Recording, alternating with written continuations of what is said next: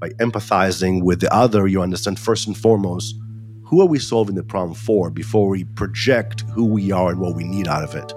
And then on top of it, you layer the idea of dyslexic thinking. It's really a framework that we apply to everything we do, you know, as we relate to one another, as we collaborate, and as we execute in the market for our clients. October is Dyslexia Awareness Month, and we were recently introduced to Gil Gershoni, who's on a mission to help us all recognize dyslexia as a creative superpower. Gershoni runs an influential agency that's been reshaping brands with the power of dyslexic design thinking for decades. You know, one in five people have dyslexia, and there are many other kinds of neurodivergent thinkers out there. So we hope this bonus episode opens your eyes and ears to other modes of creative thinking. Thanks for listening.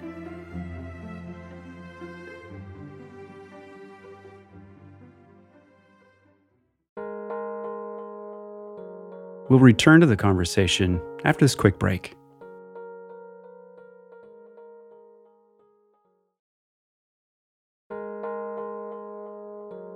And now, back to the show.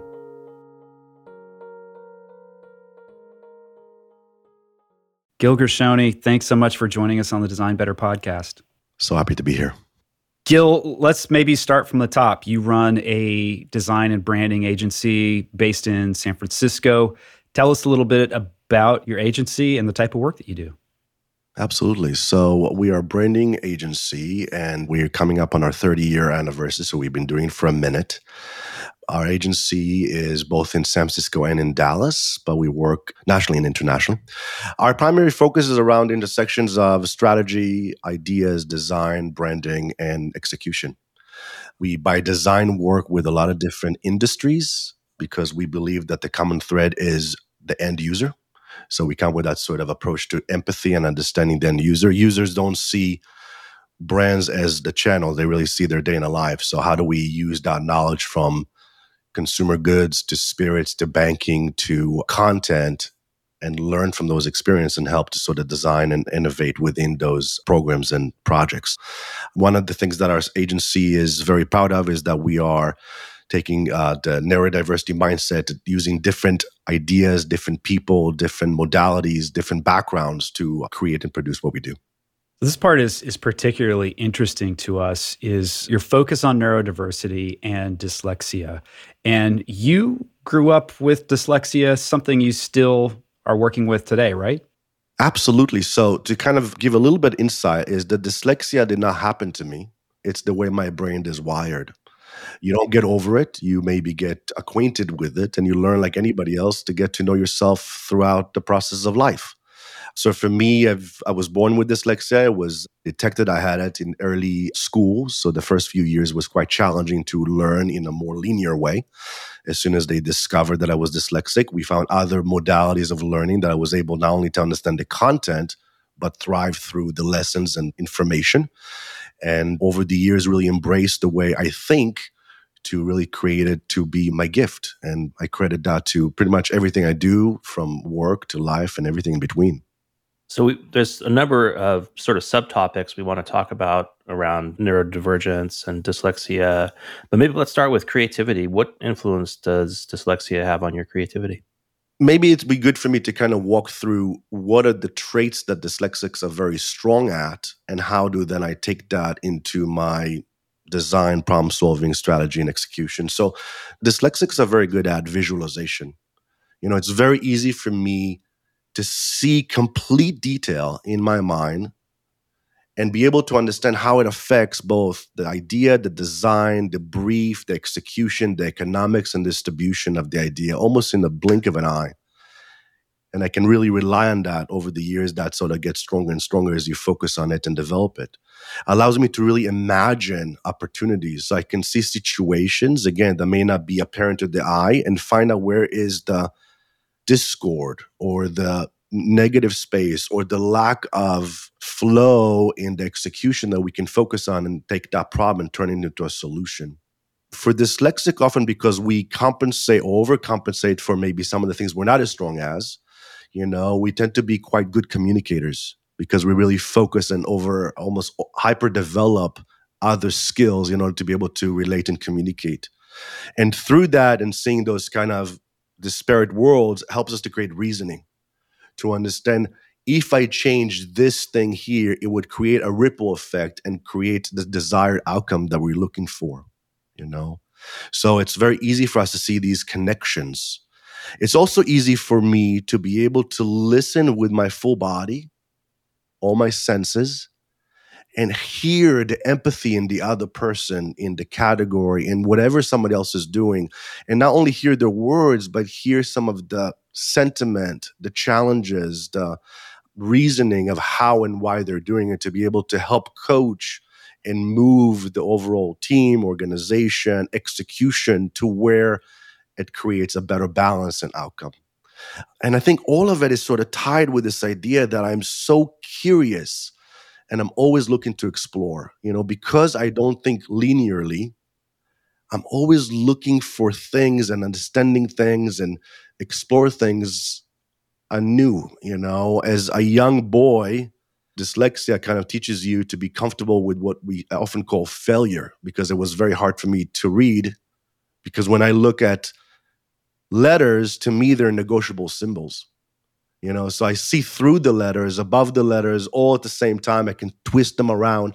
So in one sense, the disability is that it's hard to string the letters together and read the word. But if you take the same, what I call hyperability, and you apply it to just about anything else, which is dyslexia thinking, I can innovate, I can think, I can ideate, I can collaborate in ways that are different than this more traditional thinking process. What was it like going through that process as a child? You described having to get comfortable with failure because there's a certain way of learning in large groups, and you have to sort of conform to the rules, the social contract there in schools and so forth.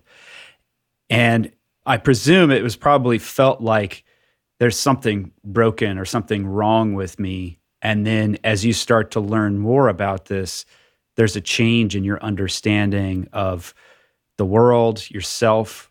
What was that process like, who you were as a child and who you became as a, as a young man?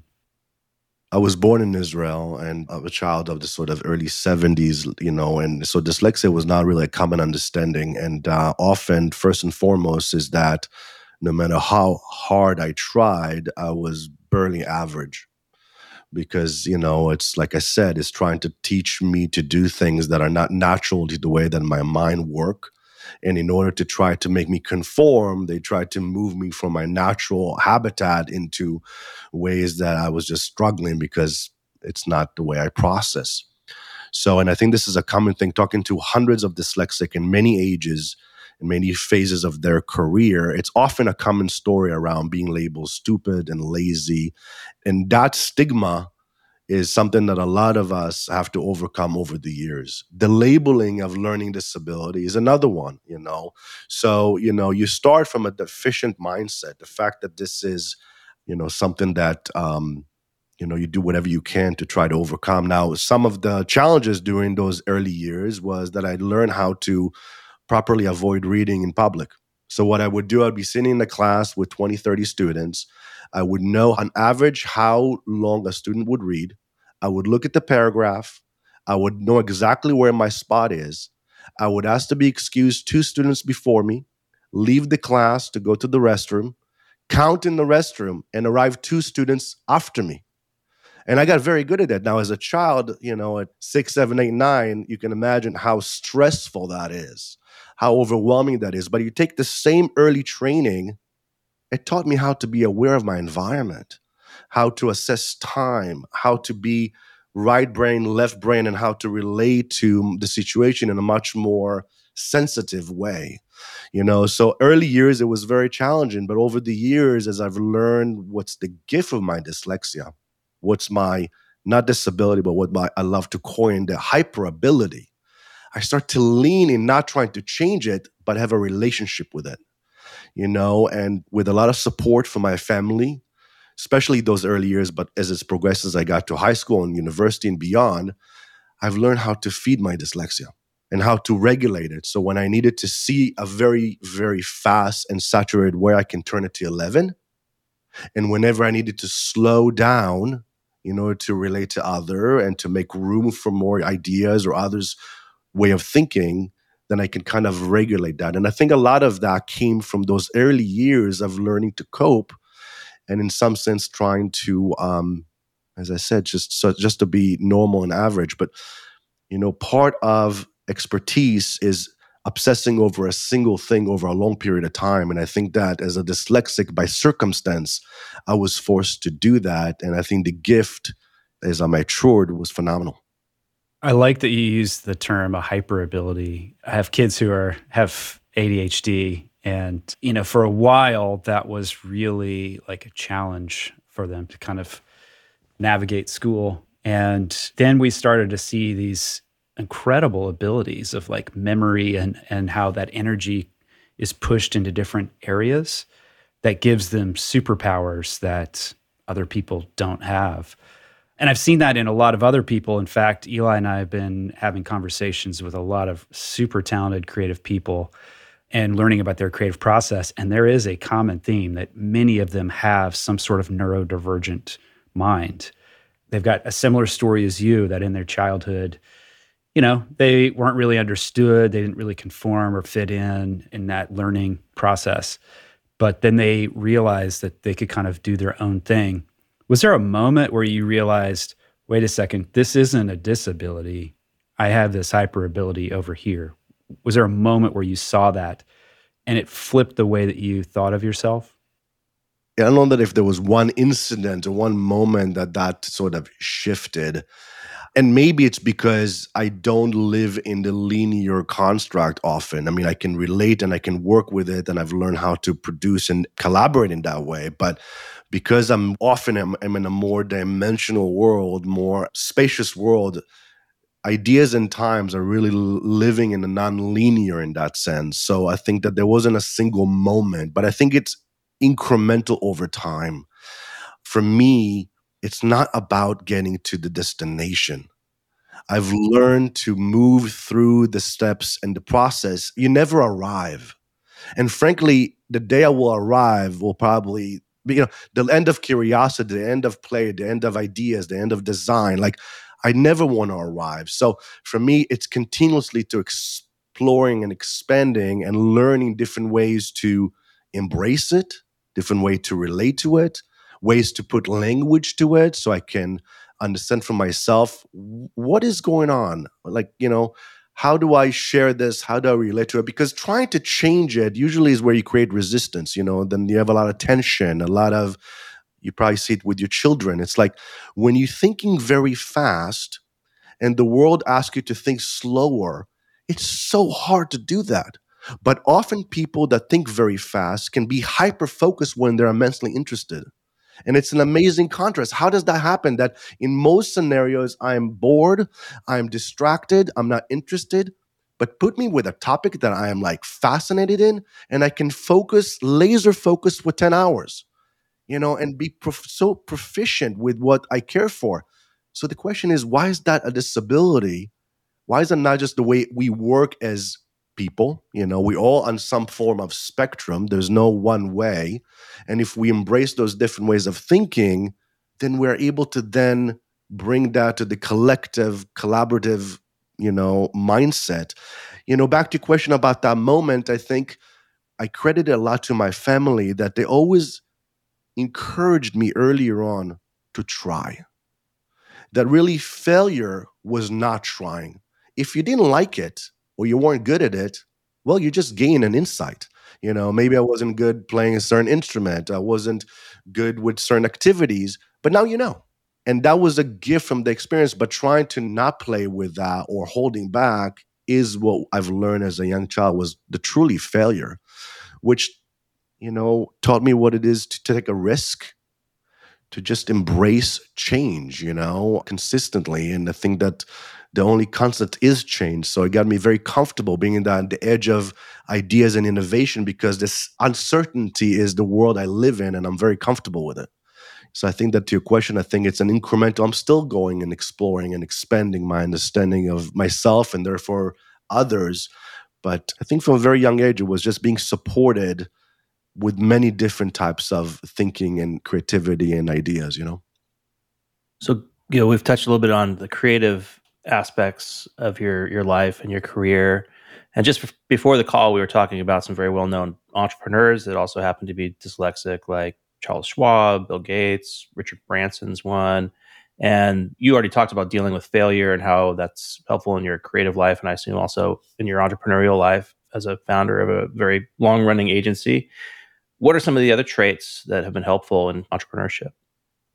Well, I think it's important to know, and I think to your comment about how many dyslexic, it's really one in five are dyslexic. If you think about it, that's a huge amount of dyslexics, you know, and, and I would say that about thirty-five percent of uh, U S entrepreneurs are dyslexic. So there's quite a bit of us out there that using some of the dyslexic, you know, mindset to bring it to their entrepreneurship sort of endeavors, you know. It's also important to know that most dyslexic are different from each other. So there's not one dyslexia or one type of dyslexia. It's a spectrum like everything else, you know.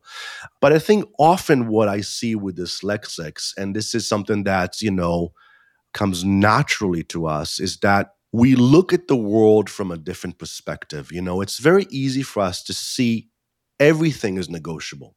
You know, and it's that's one of sort of my principles around how to think like a dyslexic, that you don't need to be a dyslexic to deploy it. Is like, how do you see everything is negotiable? Because as dyslexic, everything is negotiable. The letters are negotiable, the construct are negotiable, the limitations are negotiable. And the first thing that somebody tells me, you cannot do that, my first reaction is, who said so and why?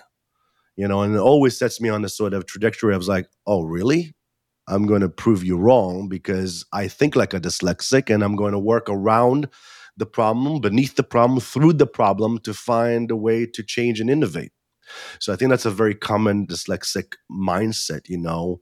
And again, you're taking letters are negotiable, harder to read, everything is negotiable. What amazing approach to relating to one another and solving problems.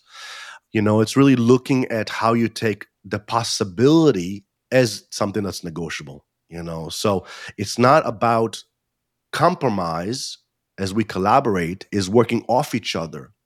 You know, often I work with my team and our clients to realize that if we don't arrive at the solutions together, if we don't arrive at the sort of summit together, then what's the point?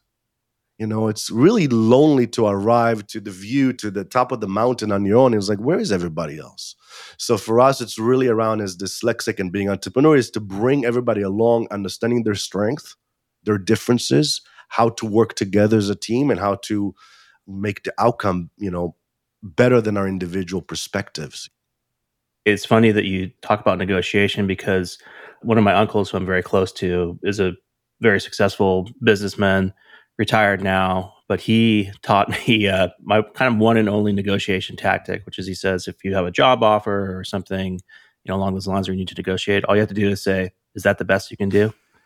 And unfortunately, we taught this oh, to boy. my children, and now they use it against us all the time. I, I, I love that. It reminds me of a story. You know, I was very close to my grandfather as a little boy, and he was always just, go play with the kids. And I was like, no, but I want to hang out with you, Grandpa. You know, he's uh, he was born...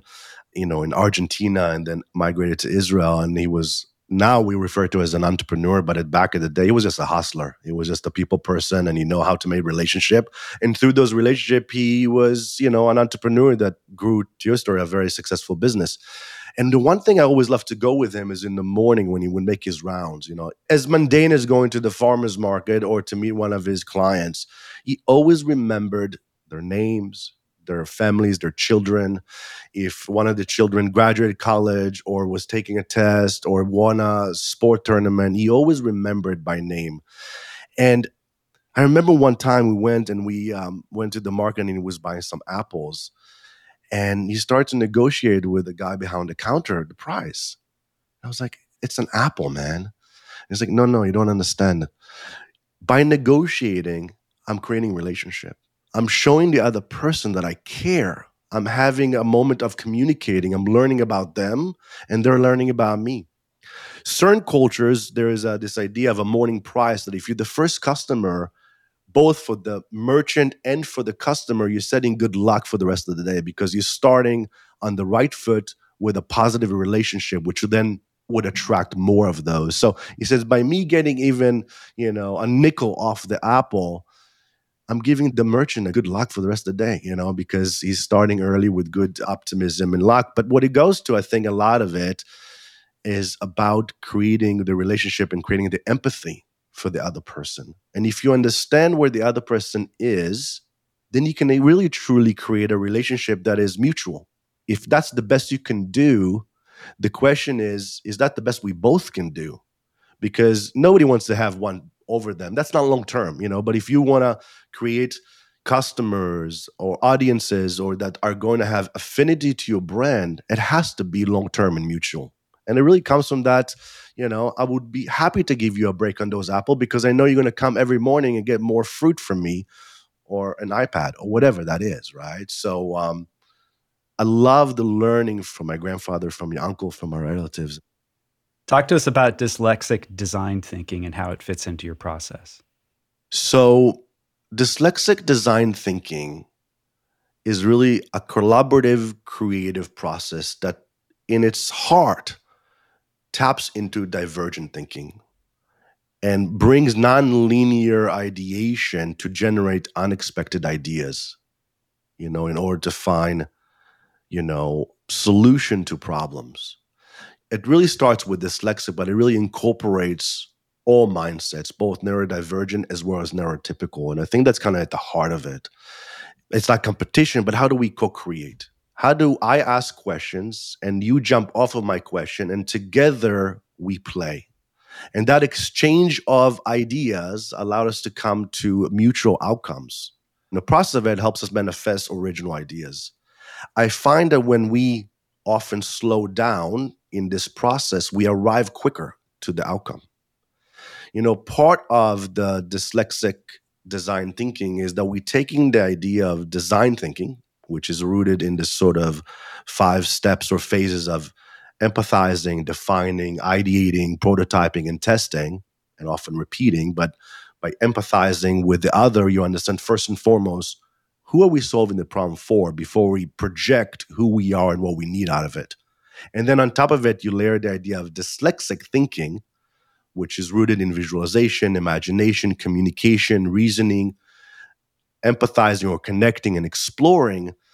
And that sort of Venn diagram is kind of where this dyslexic design thinking falls. You know, it's really a framework that we apply to everything we do, you know, as we relate to one another, as we collaborate, and as we execute in the market for our clients. We'll return to the conversation after this quick break.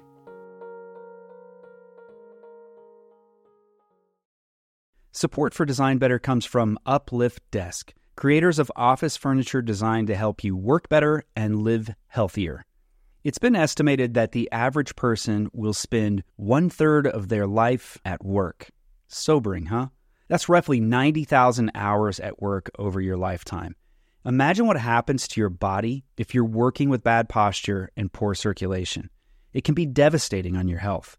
That's why Eli and I love Uplift Desk and their ergonomic desks and chairs. Uplift Desk makes solid, well-constructed standing desks that you can customize to match your workspace. And they have a wide variety of incredibly ergonomic chairs. My personal favorite is the Human Scale Freedom Chair. I'm sitting in it right now. For professionals like us, investing in the right tools, especially our desk and chair, is essential. You're going to get free shipping, free returns with free return shipping, and an industry-leading fifteen-year warranty that covers the complete desk. Eli and I love their products, and we know that you will too. Give it a try. Go to uplift desk dot com and use code design better five for five percent off your order. That's U P L I F T desk dot com to get five percent off your entire order with promo code design better five. This show is sponsored by BetterHelp. When we spoke with Seth Godin on Design Better, he said something very interesting. Everyone's got a noise in their head. You, me, your boss, everyone. That noise in our head is self-doubt, confusion, fear, anxiety, all of that. It's part of the human experience, and it can hold us back. Therapy is one of the best ways to work through it all, to quiet the unproductive noise and develop positive mental health. If you're thinking of starting therapy, give BetterHelp a try.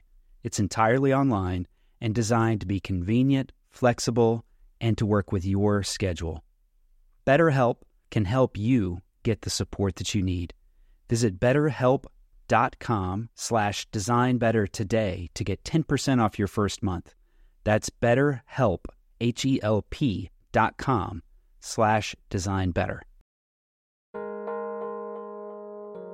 And now, back to the show.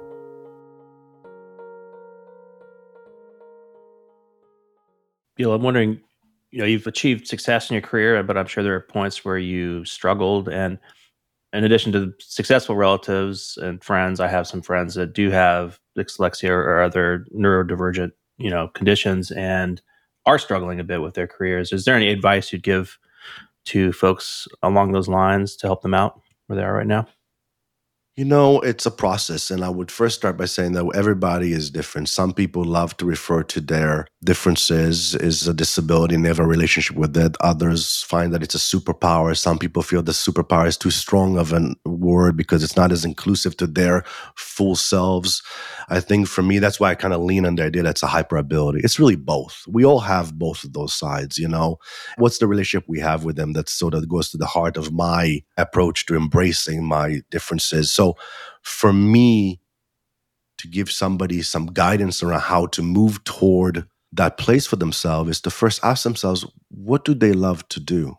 What gives you joy? What gives you contentment for the only reason of that joy and contentment? That's a huge indicator. What do you need to lean toward?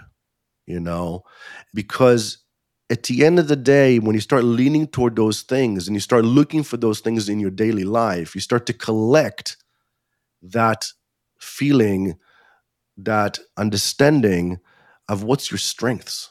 And the more you can collect those small little moments of insight, the funny thing about them, that they grow. The more you look for them, the more you see them, the more you see them, the more they find themselves, the more they start to sort of attract you toward things that give you that feeling of belonging and feeling understood. And from that place, you're able then to communicate to whoever it is you communicate to who you are and embrace that and play with that. You know, some people are very comfortable in saying, you know, these are the things I need in the work environment. Some other people are don't feel so comfortable, so then me hiding behind those things. I've learned over the years that as soon as I acknowledge when it's appropriate, those situations, people embrace that, you know, because I come to it with that strength-based model. So your reaction would be, wow, how can I support you? And often what I tend to need in my working environment affects everybody around me in a positive way. In our agency, we create a lot of different spaces for different type of working styles and modalities. So some of our designers, some of our strategists or writers need quiet environment. So we have rooms that are wide, quiet, you can dim the light, you can focus.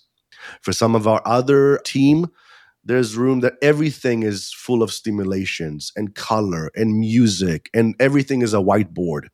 Every room has, you know, maker spaces if that's how you would like to express yourself. And then we bring everybody together and we kind of mind meld in the different environments together, because sometimes the strategists that like to strategize and work and research quietly, when they get immersed in the more stimulating environment and they get to print their strategies and the design team prints some of their ideas and we put it on the walls and we write against it and we put strings between them and we all of a sudden they can get a different perspective to what they're working on and vice versa. And that, I think, comes from, to your question about what can you do to embrace your differences, you know? It's addicting because now the strategist wants to print everything and write on the walls and draw, and they move some of the research or some of the visualization or some of the ideas, or they rip one idea and glue to another one, and that inspires the designers or the art director to sort of jump off of their back. So there's a lot of this sort of co-playing that happens as you embrace your different modalities. Gil, when you're hiring and looking for new talent, is neurodivergence, the different perspectives, is that part of your screening process, who you're looking for? Absolutely. You know, for me, I really thrive in this sort of childlike curiosity. You know, I really embrace, as you just heard about how to embrace your differences, the actionable play in everything we do. That curiosity. Are you willing to be wrong and celebrate that?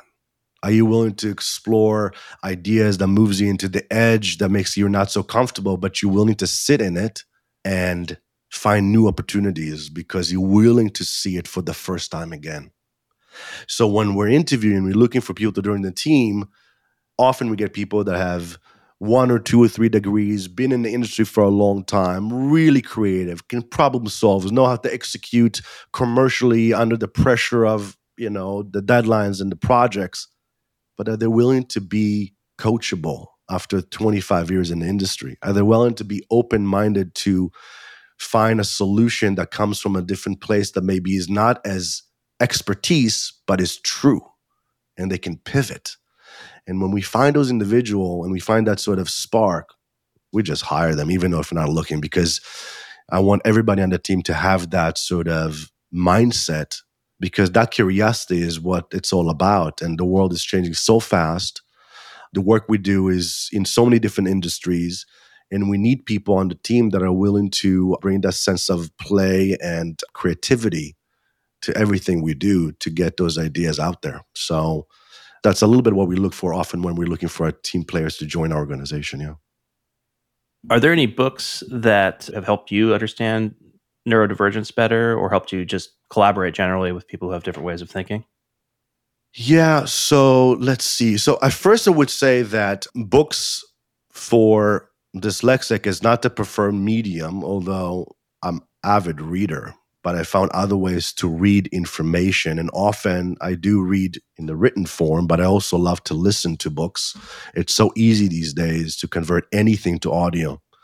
So you'll find me taking a hike and listen to, you know, patents or white papers or research about different topics or proper books, or you guys love your podcasts, you know, like anything that has content in it. So I find that really, really inspiring.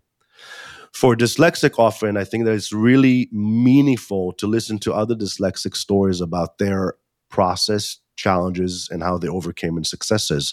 So there's many, many podcasts out there. My podcast, Dyslexic Design Thinking, is really goes to the heart of how do we thrive in the intersection of dyslexic creativity and innovation in many different industries. The Dyslexic Advantage is a phenomenal book that just released its third edition that really talks from more of a research base and observation around some of the advantages and the way dyslexic think in many different industries. And it's a book that I highly recommend for people that are looking to sort of learn more about the gift of dyslexia and how to apply it into their daily life. We had a book that just came out a few years ago that is called The Big Picture Book of Amazing Dyslexics and the Job They Do. And it's a wonderful book about dyslexics from all over the world that are telling their stories, both in pictures and also in written form, around how they overcame and what are some of their dyslexic thinking gifts and how they apply it to their industries. So those are few that I can recommend that I find very insightful, very meaningful, and great reads from that perspective. If you're young out there, there's few organizations that I think are doing a tremendous job around education and support. There is an organization called understood dot org that does some great content and information and support for young folks out there that are looking to not only find community, but get some guidance, agency around what they may need, how to support their, you know, early education and beyond. How do you find out what's going on? So what you're describing actually sort of planted a question in my head. So when I was a kid, I just did not read. I didn't like to read. I wasn't a fast reader. And once I figured out I could listen to books, I can't stop. Like, I go through so many books now. How do you go about finding whether or not, you know, your brain is kind of wired a different way and how to optimize for that? Reading was not a fun task in my childhood, and depends what I read now in the written form is more or less, but it's not the easiest way to understand the content. You know, often the learning is about curiosity. If you learn to be curious, The rest is mediums. So I know it's important, you know, and not to say that it's not important to write or to read, because it's so important to understand and to figure that out for yourself. And it takes, the early years are very, very challenging. Personally, were very, very, very hard times. But when I've learned over the years to be curious, to learn how to learn in your own way, then I think, to your point, it's just addicting. You can't get enough of it. You know, if it was through films, if it's through audio, if it's through just like the physical world, if it was just, you know, getting out there and taking a hike and being present, you know, and, and seeing the environment around me from that curious mindset was definitely a huge gift. And then as you get older, not to forget, not to not forget that sort of inner child relationship that is so important to creativity in the process, you know. When is the last time what you were like sort of pleasantly surprised? You know, as you get older, it's like, well, you know, you know, I remember my son often loves to open his Pokemon box. And I remember like just the sheer knowing that he has the box. He didn't even open it yet. And for the first year, I'm like, I don't get it, man. You know, nine out of ten, you already have those cards. And there's one card that's the one that's going to like be the one that he looks for. But that astonishment. And then it dawned on me one time, is like, isn't that enough? That he is so excited that he is going to have this moment of reveal that's going to give him that feeling of, of exploration, of what's in it, what's to come, and not knowing and almost suspending that feeling was something that, you know, he taught me a lot about. Like, how do I bring that to everything I do and try to keep that fresh and young as we age, you know? And and I think a lot of it is just embracing the different mediums and get interested in the content and finding a way to play with it, you know, to find a way to do it in a different way than you did. In our agency, we've started, it was kind of during COVID, but now we embrace it all the time, is the idea of creative interventions, where we ask our team to take an hour, sometimes twice a week, you take half an hour, an hour here and there, and do something that you've never done before. And then come back and report back to the rest of the team. So some of the exercise may be, go and take a hike for half an hour and take photographs, and then come back and tell us a story about your experience. Or find a random object and take a photograph of it as if it was, you know, fine art. And tell us why you saw it from that different lens. When we are physical in the agency, on occasion, we would do a one-minute dance party. And everybody has to join, you know. If you're extroverted, introverted, if there is a dance party on the sound system, everybody gets up and dances. Because those are the kind of practices that allow us to bring that pleasantly surprised mindset to play and to be curious. And it goes full circle to your questions about, you know, taking in content and learning, is that you learn and you develop the muscle of curiosity. And then you apply it to any medium, you know. And then it's easier to read because you're interested. So then you have to have overcome a little bit some of the mechanics of it, but the story behind the mechanics is what makes you really thrive. And, you know, the thing with dyslexic is when I understand what the story is, I see a thousand possibilities, you know. But if I try just to understand the sentence, it's so hard for me to get to what's underneath it. So how do you get underneath that, you know? That's kind of how I tend to play with content and reading and curiosity, you know? Gil, speaking of things that you're reading, things that spark your curiosity, what's inspiring you right now? Are there books or podcasts or movies, anything that doesn't have to be work-related? You know, what inspired me is the act of being inspired. Because I, as a dyslexic, I see everything for the first time again. Now, I can resist it and find it to be maddening, or I can embrace it and realize that it's truly a gift, you know. But I have to regulate within it. You know, sometimes it's overstimulating, so then I need a quiet space. So when I feel overwhelmed, I take a hike. You know, ten minutes into the hike, I feel like a different person. I really embraced over the years yoga and moving my body and being embodied, learning how to be fully physically present, how to learn to use my breath as a tool to get more space within my world, how to empty so I can be commercially creative. It's very difficult to be creative if you're saturated. You know, it's never half full or half, half empty. It's always full when you have a creative block. But if you always learn how to empty, then you make room to be creative. So for me, inspiration is a great tool to regulate that space. Often I do a lot of playing with the idea, how do I leave the assumptions at the door? How do I call myself bullshit in order to sort of say, that was a boundary and can we rethink that construct? So I look for things around me that sort of inspire that, you know? And as we talked a little bit ago, I love to hear other people's stories, knowledge, observation, perspective. So I seek it everywhere I go. I'm, I'm obsessed about it. I mean, I can listen, I'm listening to ten podcasts all at the same time. I'm reading five books all at the same time. I'm looking to content. Everywhere I go, I'm streaming content, you know? And it's actually suits my dyslexia. It's almost feeding my dyslexia by getting all that ongoing stimulation. But it also keeps my curious sort of senses like in check, you know? And often, you know, it's our clients and my team, you know? It's that I'm looking for what are the problem you're solving that are not shiny yet? Where's the truth that drives what you're doing, your innovation, your product, your relationship to your customers? And how do we find a moment that turns it into truth and make that spark grow from an idea to a strategy, to manifestation, and to an object, and to a relationship, you know? And that pursuit for that, it just makes me, give me a difficult problem to solve, and I am inspired, you know?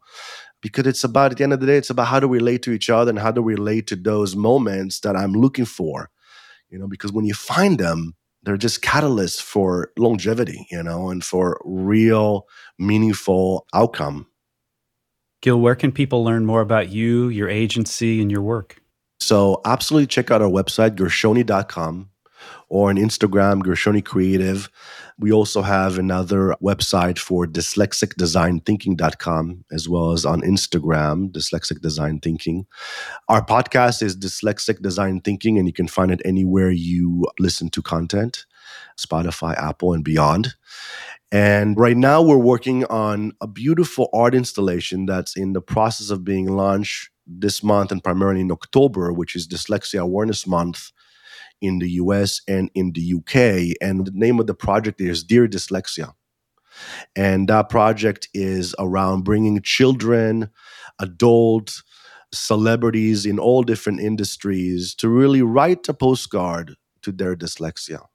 Choose a single word, illustrate in any medium a little postcard, and mail it back to us with your name, age, and your city, country, school. And we have an online exhibition that's going to fully come to fruition in October. We're working with Congress to have an event in D C to celebrate the launch of the project and the stories around this and bring the community together. We're also going to do an event in New York, in San Francisco, in different schools, and of course, virtually. So I'm really excited about bringing this vast community locally, nationally, and internationally to really celebrate the gift of dyslexia and the dyslexia thinking that's so part of what we do. So those are the few places you can check out what we're doing and send us a note. Let us know if you want to talk, collaborate, ideate, or just send a Dear Dyslexia postcard to us, and we'll make sure to include you in the online library and a physical installation in October as well. That's fantastic. Gil, thanks so much for being on the show. Such a pleasure, you guys. Thank you so much for having me. I really enjoyed the conversation.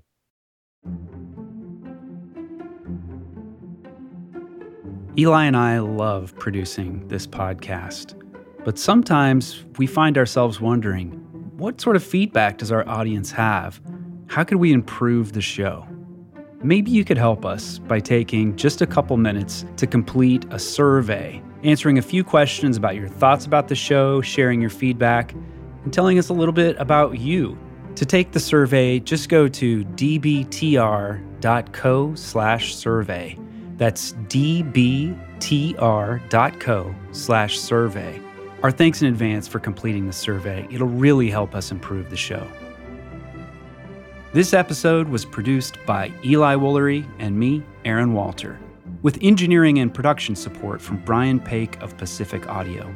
If you found this episode useful, we hope that you'll leave us a review on Apple Podcasts, Spotify, or wherever you listen to finer shows. Or simply drop a link to the show in your team's Slack channel, design better podcast dot com. It'll really help others discover the show. Until next time.